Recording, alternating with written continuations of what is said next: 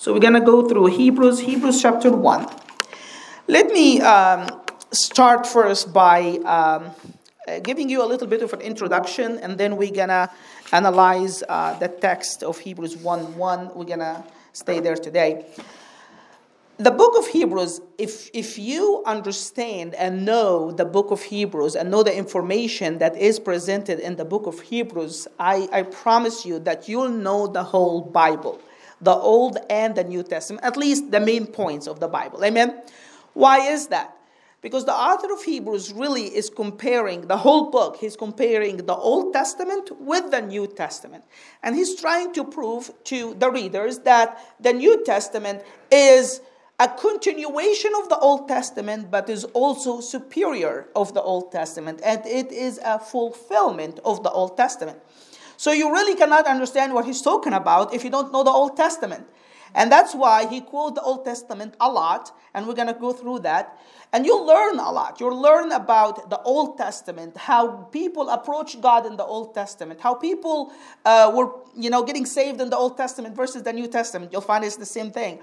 And how the New Testament is really superior, far superior uh, than the Old Testament. It's kind of in a way, the Old Testament is a promise, and the New Testament is the fulfillment, the completion of everything that God wanted to tell us throughout the book. So, if you know Hebrews, you'll see the absolute amazing continuity between the Old Testament and the New Testament, but your eyes will also be open to, be, to see the superiority and the magnificence of Christ our Lord. Amen. Um, I want to highlight a couple of things and then we start right away reading the text. Uh, who is the author of the book of Hebrews, uh, the human author of the book of Hebrews? Uh, this is a subject of a lot of debate. A lot of Christian commentators and theologians argue who wrote it, mainly if it's Paul or if it's not Paul. Paul wrote 13 books in the New Testament, 14 if you count Hebrews.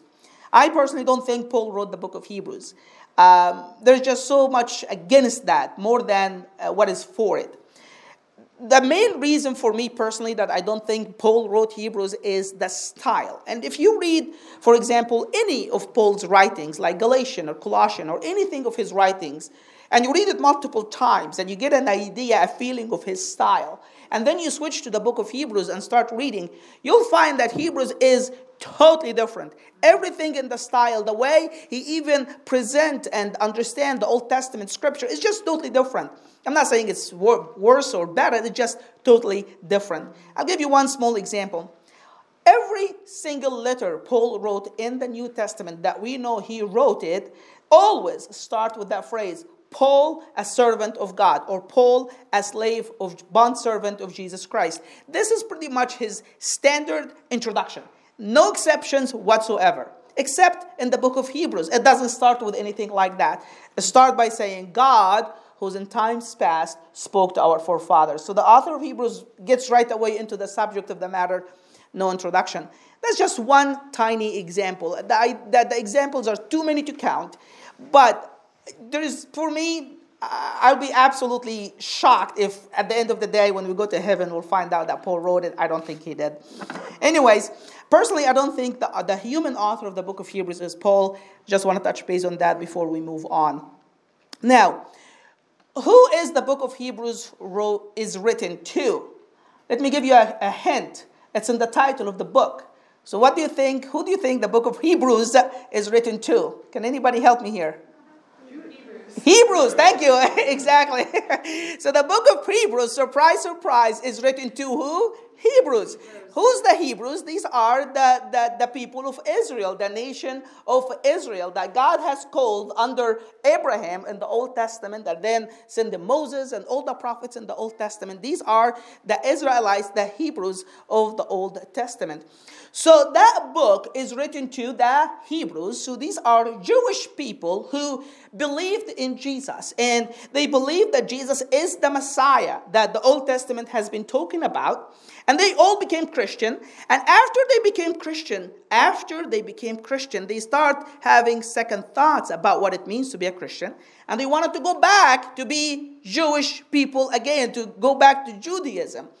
I think when we read through the book, we'll see that they faced a lot of persecution, and maybe that persecution contributed to their, um, you know, idea or thinking about maybe we need to go back to avoid all this trouble.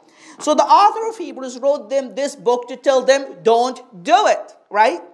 The first, almost the first 10 chapter, he's arguing how that, that Christian theology and Christ is far more superior than the Old Testament and the way of approaching God in the Old Testament. It's not saying that the Old Testament is wrong, it's just saying that the New Testament is superior. You guys follow me?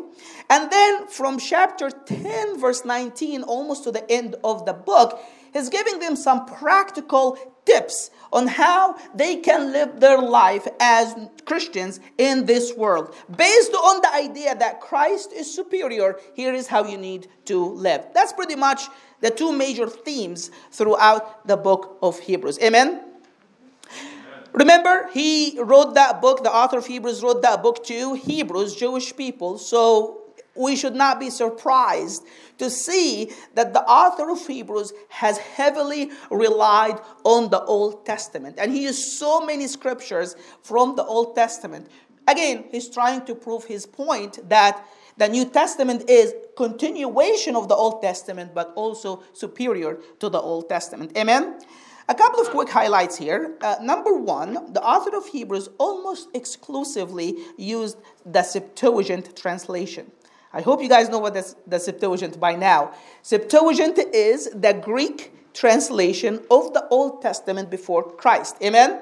So the Hebrew Bible is called Masoretic text, but the LXX is an abbreviation for the Greek translation of the Old Testament before Jesus. Again, what happened is 70 Jewish scholars got together in Alexandria, Egypt, before Jesus came into this world, and they translated the Hebrew Bible into their Greek common language of that time the amazing thing about this translation is it gives us an idea of how the Jewish people, the scholarly Jewish people, understood the text of the Old Testament even before Christ showed up. So it's really, really gives us a good insight into, um, into the Jewish mindset before Jesus and how they understood the prophecies of the Old Testament.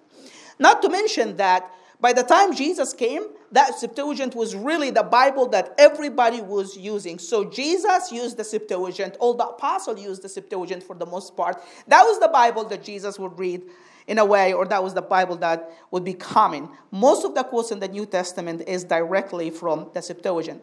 The author of Hebrews is no different. He almost exclusively relied on the Septuagint rather than the actual Hebrew text of the Old Testament. But number two, let's just look at some stats how he used the Old Testament. He in the the Pentateuch he has 12 quote, quotes and 39 allusion. The historical books he has one quote and zero allusions. The prophets he has four quotes, 11 allusions. Psalms 11 quotes and two allusions. Proverbs one quote, one allusion, and the Apocrypha of the Old Testament he has zero quotes, but he has one possible allusion in 1135, chapter 11, verse 35. Do you guys see? This is only 13 chapter book, right? And see how many times he's either quoted the Old Testament or alluded to the Old Testament. You guys gonna, again, that goes back to what I was telling you. When you know Hebrews, you know Old and New Testament because it's just so intertwined together.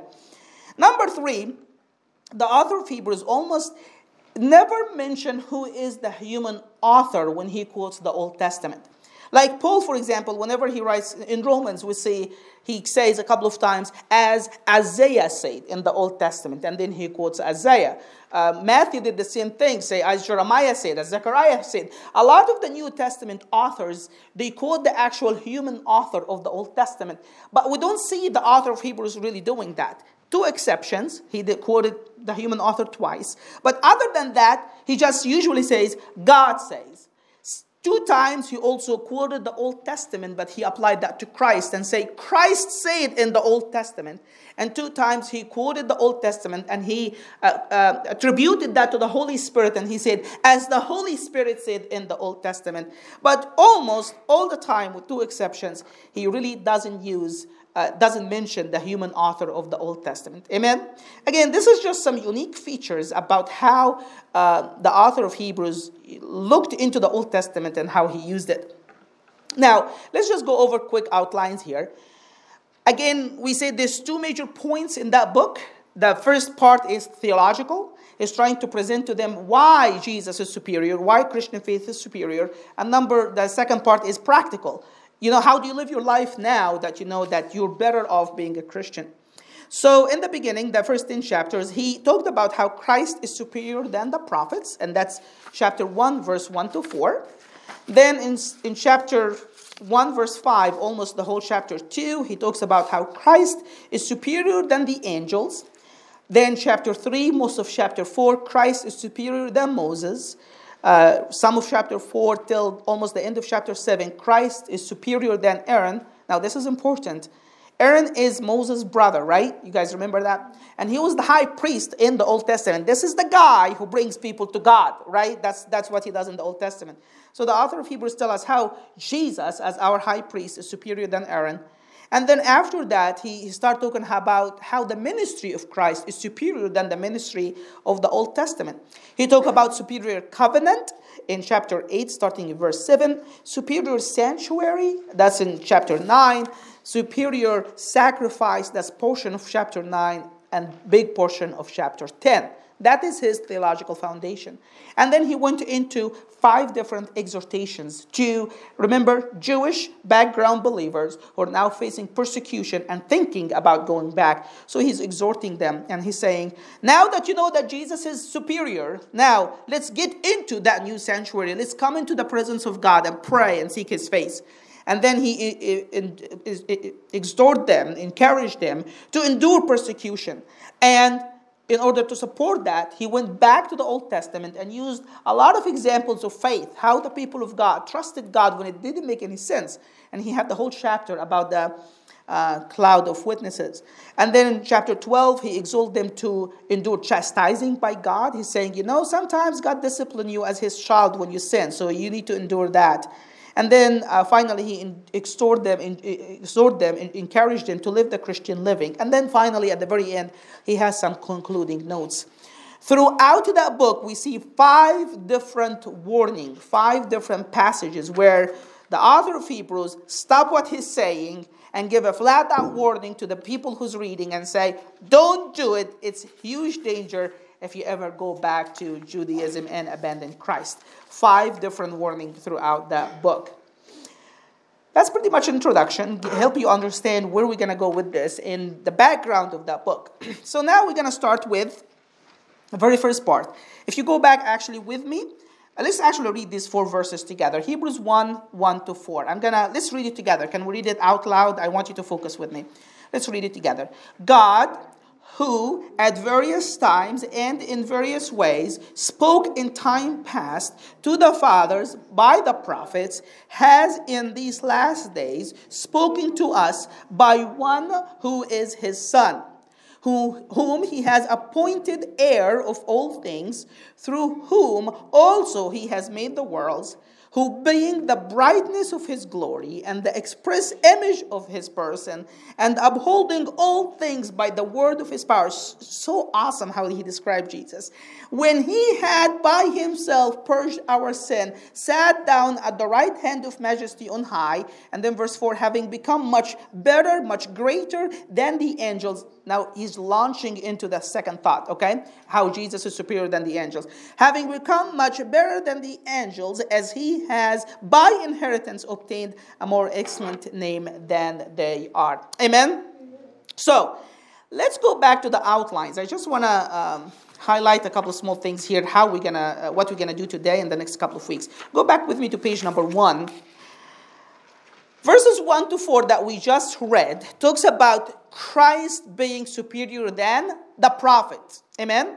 And there's two sub points under that. The first part, which is verse 1 and a little bit of portion of verse 2, the author of Hebrews is telling us that the message of Christ is superior than the message of the prophets. Okay? Right? And then point number two, the rest of verse 2, verse 3, and verse 4, he's telling us that the messenger that is Christ is superior than the messengers of the Old Testament. Amen? So, in order for the author of Hebrews to tell us how Jesus is superior than the prophets of the Old Testament, he took that the message is superior and the messenger is superior. You guys follow me? We are in the point number one now how the message is superior. I think we're going to be in that for at least two or three weeks. And then after that, we're going to go into the messenger being superior. So today, we're going to stop here at verse 1 and just a portion of verse 2. Let's read together that part. So I'm just zooming you in on what we're going to be talking about. All right? Hebrews 1 1, God who at various times and in various ways spoke in the past to the fathers by the prophets, has in these last days spoke to us in the one who is uh, his son. That's point number one. The message that Jesus has brought was superior than the message that all the prophets has brought in the Old Testament. Amen? We're going to stay here today and probably one or more or two more weeks talking about how the message is superior. Okay, so in Hebrew, in, in, Greek, actually, these four verses that we just read together, they're all one, one sentence in Greek. So that's one thought. All that we just been reading these four verses is just one thought in, uh, in Greek. That's one long sentence. A lot of English grammar people will not like that, right? but that's just one sentence in Greek because it's one idea, one thought. Now, we're talking how the message is greater. And in verse 1, the author of Hebrews is telling us this God, in times past, in various times, spoke to our forefathers by the prophet. Now, in these last days, God has spoken to us in his Son. Question How many phases is the author of Hebrews here is talking about? He's talking about two phases, right? The old phase and the new phase, right? The old phase in which God spoke to the fathers, to the old fathers, that the nation of Israel, through the prophets in various times and in various ways. And now the new phase is God speaking to us in his son, right? These two phases kind of like this. It's a promise, that's phase number one, God speaking through the prophets, and then the fulfillment of that promise that we see in Jesus. Amen? All right? So it's kind of like the, the author of Hebrews is telling us that the, the phase two is completion of phase one. That's what seals it. That's everything in phase one is pointing to, is phase two, how God spoke to us by his son. We see that also in other examples, like in Hebrews 11, 39, 40. After the author of Hebrews talked about the patriots of the Old Testament, the cloud of witnesses, he said, All and all these, all these Old Testament people who had faith in God, have having obtained a good testimony through faith, did not receive the promise, God having provided something better for us, that we should not be made perfect apart, that they should not be made perfect apart from us. So, the same idea here, the author of Hebrews is resonating almost at the very end of his message, his letter, that the phase one was just promises, and phase two is the fulfillment of these promises. Amen? Now, let's, let's think about it together. I want you to help me highlight three differences. Don't look into the notes, let's brainstorm together first. Highlight with me three differences between how God spoke in phase one and how God spoke in phase two. Can we think about that together? Let's read it and then I'll take some suggestions. God, who at various times and in various ways spoke in times past to the fathers by the prophets has in these last days spoken to us by one who is his son. Can you point out some differences, differences between these two ways of God speaking? As, absolutely. In the Old Testament, we see God used many prophets, that's right. But in the New Testament, God didn't use many sons. He had only one son, and he spoke through that son, right? So many prophets versus that son. Amen? What else is different? Absolutely. But let's look into that verse. Break it down to me. Tell me what that verse point out. Jimmy, what do you have? Um, I would say the relationship between the messenger and God. Correct. Absolutely. Prophets, many verses 1, prophets versus son. That's absolutely true. And we're going to talk about all of that. You see that when, when the author of Hebrews spoke about the old way, he said that was time past, right? In times past, God spoke this way. But when he spoke about Jesus, he said, In these last days, he spoke this way. You guys follow me? Number two, we see that the author of Hebrews say that God, who in various ways spoke to our forefathers. So God has many ways of speaking in the Old Testament, but how many ways He has in the New Testament? Son, one way, right? Implied, not explicit, but implied. And number three, God had many prophets. That's what Wayne and, uh, and uh, Jimmy were saying as well. God had many prophets in the Old Testament, but He has the Son in the New Testament in which God spoke to us. You guys follow me? So that is the three differences between how God spoke in the past versus how God's speaking now or spoke in this last day through Jesus. Let's talk about it. Number one, past times versus the last days. Now, in times past, how the author of Hebrews is using that is like this. He's talking about uh, uh, uh, the way God used to do things, but he's not doing that anymore. That's pretty much the idea of the Greek here. God in the past used to speak to us this way through the prophets, but guess what? This is done. He doesn't do that anymore. Amen? And then, and then he said that Jesus, our in the last days, now God speaks to us through Jesus. Now, that phrase in these last days is extremely a particular when it comes to the Septuagint and how they use that phrase. When you read the Old Testament, the phrase in these last days is always a reference to all the blessings that God has in the future for his people. Amen? Almost exclusive, that phrase, in these last days or the last days, almost exclusive to the blessings of the Messiah and what the Messiah gonna bring at the end of age, right? I'll show you one example. Joel 2. God says, In these last days, I will pour out my spirit on all flesh, right? God is saying, in the future, when the Messiah comes and fulfill all the blessing, in these last days, I will bless everybody and my Holy Spirit will be poured out on everybody. So that the author of Hebrews here is not trying to tell us that Jesus was just simply the last chronological messenger that God has sent to us. Amen? He's trying to tell us that Jesus was the fulfillment of every prophecy and every messenger that God has sent to us in the past. Amen? I'm just going to read this so verbatim because it's just so good. The idea here is that Jesus is more than simply the last of a long line of prophets. He is the inauguration of a new age altogether. Amen. Jesus isn't just the end of God's revelations, Jesus is the climax of God's revelations. Amen? Jesus isn't just the final revelation, rather, He is the purpose and the goal of every revelation God has ever given to man. Amen?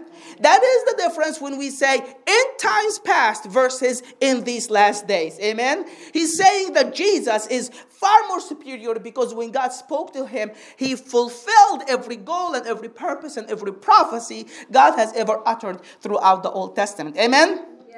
But number two, God spoke in various ways in the Old Testament, and He didn't need to do that in the New Testament. He only has one way to speak to us, and that was Jesus. Amen? Yeah. Look at this.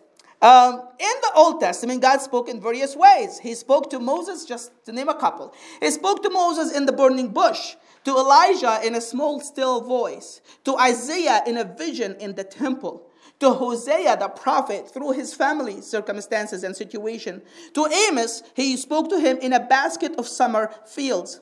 And then in the Old Testament, we see God speak in or through visions, dreams, angels, Urim and Thummim does anybody know what is Urim and Thummim? Brownie points? It's very, very good. That's true. It's two stones that the high priest will wear on his, um, on his uh, outfit that God has uh, made to him. And it's kind of like similar to this. One side is green and one side is red, roughly, or something to that effect. And then when they're not sure how to hear from God, they they take these two stones and throw it. If it's two greens, that means God is saying yes. If it's two reds, that means God is saying no. If it's one green and one red, that means God is silent so far. He's not saying anything. So it's just the way God spoke to the children of Israel in the past. God spoke through natural events, pillar of fire, pillar of smoke.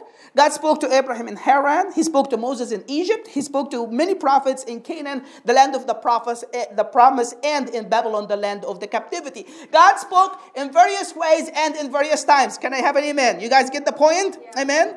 But when it comes to Jesus, God did not need to speak to us in various ways. He only spoke to us in one way, and that one way was his son Jesus. Amen.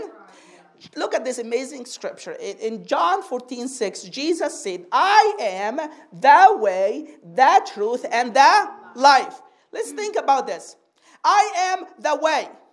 What is the purpose of every messenger God has ever sent in the Old Testament? Wasn't the purpose of every message is to show us the way back to God, right? Because we sinned and we're far from God and we don't know how to get back. So God will send the prophets to show us the way, right? Now, Jesus did not come to say, I am telling you the way to God. You guys follow me? Jesus said, I am the way to God. Amen? In other words, Jesus was saying, I am unlike all the other prophets who came to show you the way. I am actually the way that every prophet has come to tell you about. Amen? Jesus was not just a messenger, he was the climax, he was the purpose of every message God has ever given us. Amen? And then he says, I am the truth. And that is a very interesting way of Jesus describing himself. Here is why. Uh, you know, I have Micah, Kezia, and Sila. Sila's always hanging out with Katrina and me. So it's Micah and Kezia sometimes go to the room and play. And then all of a sudden, I hear Kezia screaming and say, Micah! And she's just screaming and, and crying. And I'm not happy with Micah, so I call him and I'm a little bit not happy. I was like, Micah, tell me what happened. And then I ask him, I say, Micah, what is the truth, right? Now, notice how I talk to him. I don't ask him, Micah, who is the truth? I don't ask who is the truth. That doesn't make any sense, right? I say, what is the truth? Why I'm asking what, not who? Because I'm actually looking for information. That's all what I need, right? I'm looking for a group of information, a set of information that will describe to me the reality of what happened when I wasn't there. All what I need is pieces of information. I hit her, I did this, I took her candy, whatever. That's all what I need to know. So when you ask about the truth, you usually ask with what, not with who. Now, Jesus said, I that's very particular because truth is just information that you're usually looking for, right? So, what Jesus is telling us by claiming himself to be that truth is this Jesus is saying, I am not just a messenger who is bringing you truth about God like every other messenger in the Old Testament, Jesus is saying, I am the embodiment of everything that is truth about God. Amen? Every prophet in the Old Testament came to tell you truth about God is actually was referring to me. I am everything truth about God. In other words, Jesus was saying, I am not just a messenger from God, which he was, but Jesus was saying, I am also the message of God. You guys follow me? He's not just the messenger, he's also the message that God sent to us. It is very interesting. I was looking yesterday into that verse, John 1 17. John talks about Jesus and how God spoke through him versus Moses and how God spoke to him. And John says this that the law was given to us by Moses, but grace and truth came through Jesus Christ. Amen? And when you look into that verse, you'll see that John actually used two different Greek verbs when it came to Moses versus Jesus. This is very interesting. You guys with me? John used two different Greek verbs to describe Moses versus Jesus. When it came to Moses, he used a Greek word, a Greek verb that simply means to deliver, to grant, to give. That's why the English say that the law was given to us by Moses, was delivered, was given, was granted to us by Moses. But when it comes to Jesus, John did not say that grace and truth was delivered or given to us by Jesus Christ. He used a different Greek word that literally means came to existence, something that wasn't and now is. Amen? He used the Greek word genomai, which literally means to come to existence.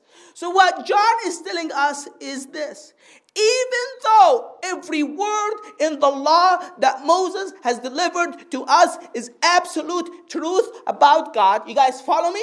Even though every word in the law that Moses delivered to us is truth about God, yet the fullness and the completeness of the grace and everything that is truth about God never came to existence until Jesus was manifested to us. Amen? Amen. He is the truth. He's the embodiment of everything that is truth that we ever need to know about God.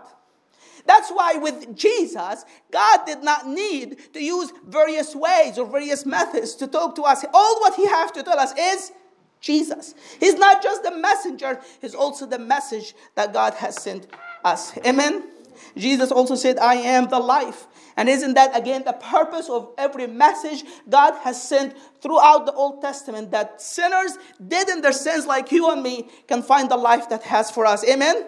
And Jesus didn't say, I am here to show you the life or show you how you can find life. Jesus said, I am the life. I am the very message that every prophet ever was sent to tell you that was pointing to me. I am everything that God wanted to convey to you and me. Amen? God did not need various ways and various methods when it comes to Jesus. All what He needs to tell us is just Jesus. That is the message that God wanted to send to us. Amen? Finally, here, God used many prophets in the Old Testament, but in the New Testament, He spoke in the Son, right? Now, the Greek doesn't have the Son, or, and it doesn't have His Son. The Greek literally goes and he spoke to us in son. That's literally what the Greek says. It doesn't have the definition or the uh, proposition his. And it's odd for us as English speaking people, but that's pretty common in Greek. The idea here is the author of Hebrews is emphasizing on the nature of the messenger. He's emphasizing the nature of the son. It can literally be translated like son-wise, son-like, in the one who is son. That's how it's supposed to be translated. Again, the idea here is this. Even though God spoke in prophet like in the past, now He's speaking in son like in these last days. Amen. The nature of the messenger is a whole lot superior than the nature of the messengers of the Old Testament. That's what Jimmy was saying, and it's absolutely true. That's what God was saying as well in this, in this verse. Amen.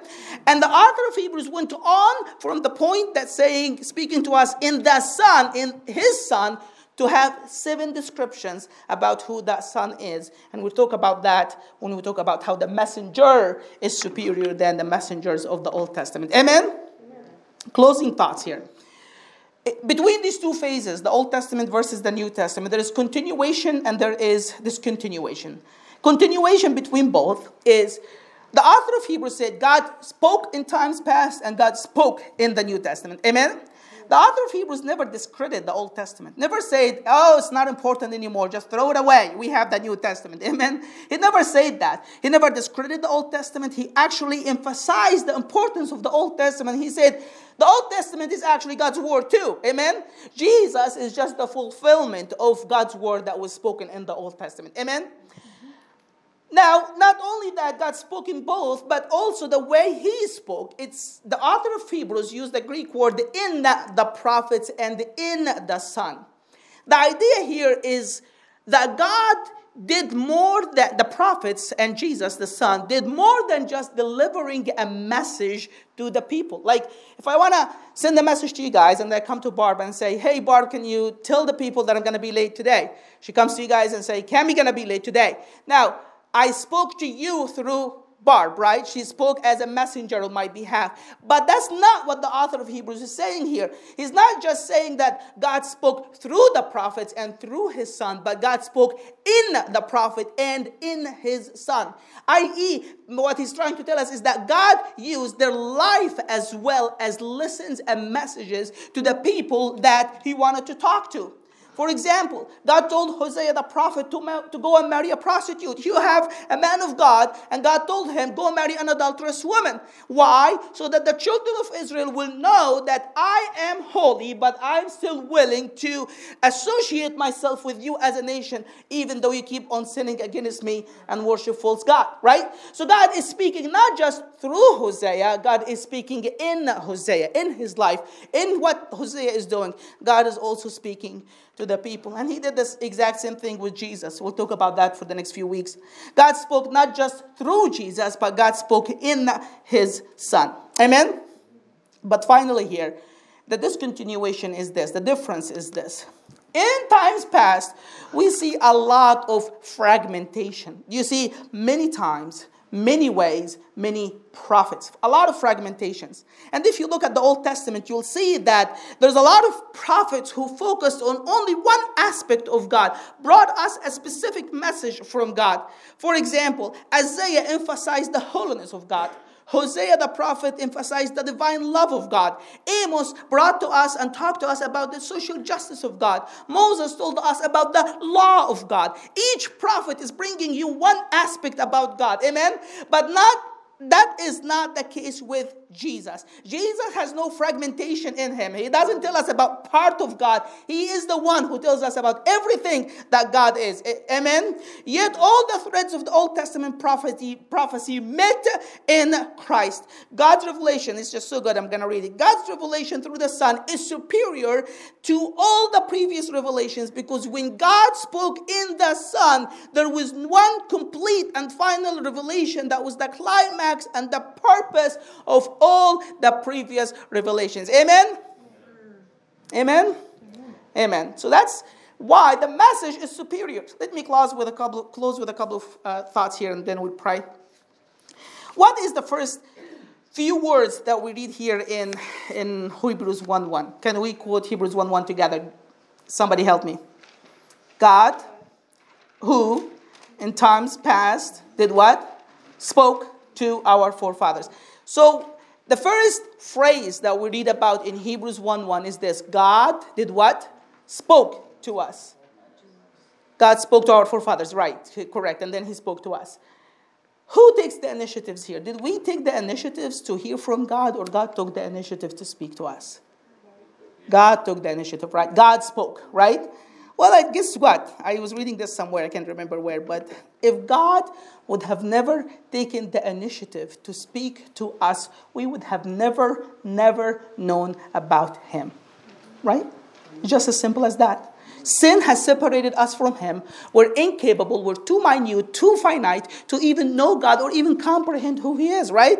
The only reason we know stuff about God is that He spoke to us. He spoke through the prophets and then He spoke to Jesus. Amen? Now, I want to tell you this the same God who took initiatives. I mean, look at all the prophets of the Old Testament. Abraham, God, for out of the blue, show up to Abraham and say, Come, follow me. Just out of nowhere. God always take the initiatives. When Adam and Eve fell in sin, who went looking for who? Did Adam and Eve went looking for God or did God go went looking for Adam and Eve? God went looking for Adam and Eve, right? Throughout the Bible, you see that God always take the initiatives. You know why? Because He loves you and He want to speak to you and He want what is good for you. God is not against you; He's for you, and that's why He always take the initiatives, even when He doesn't have to. Amen.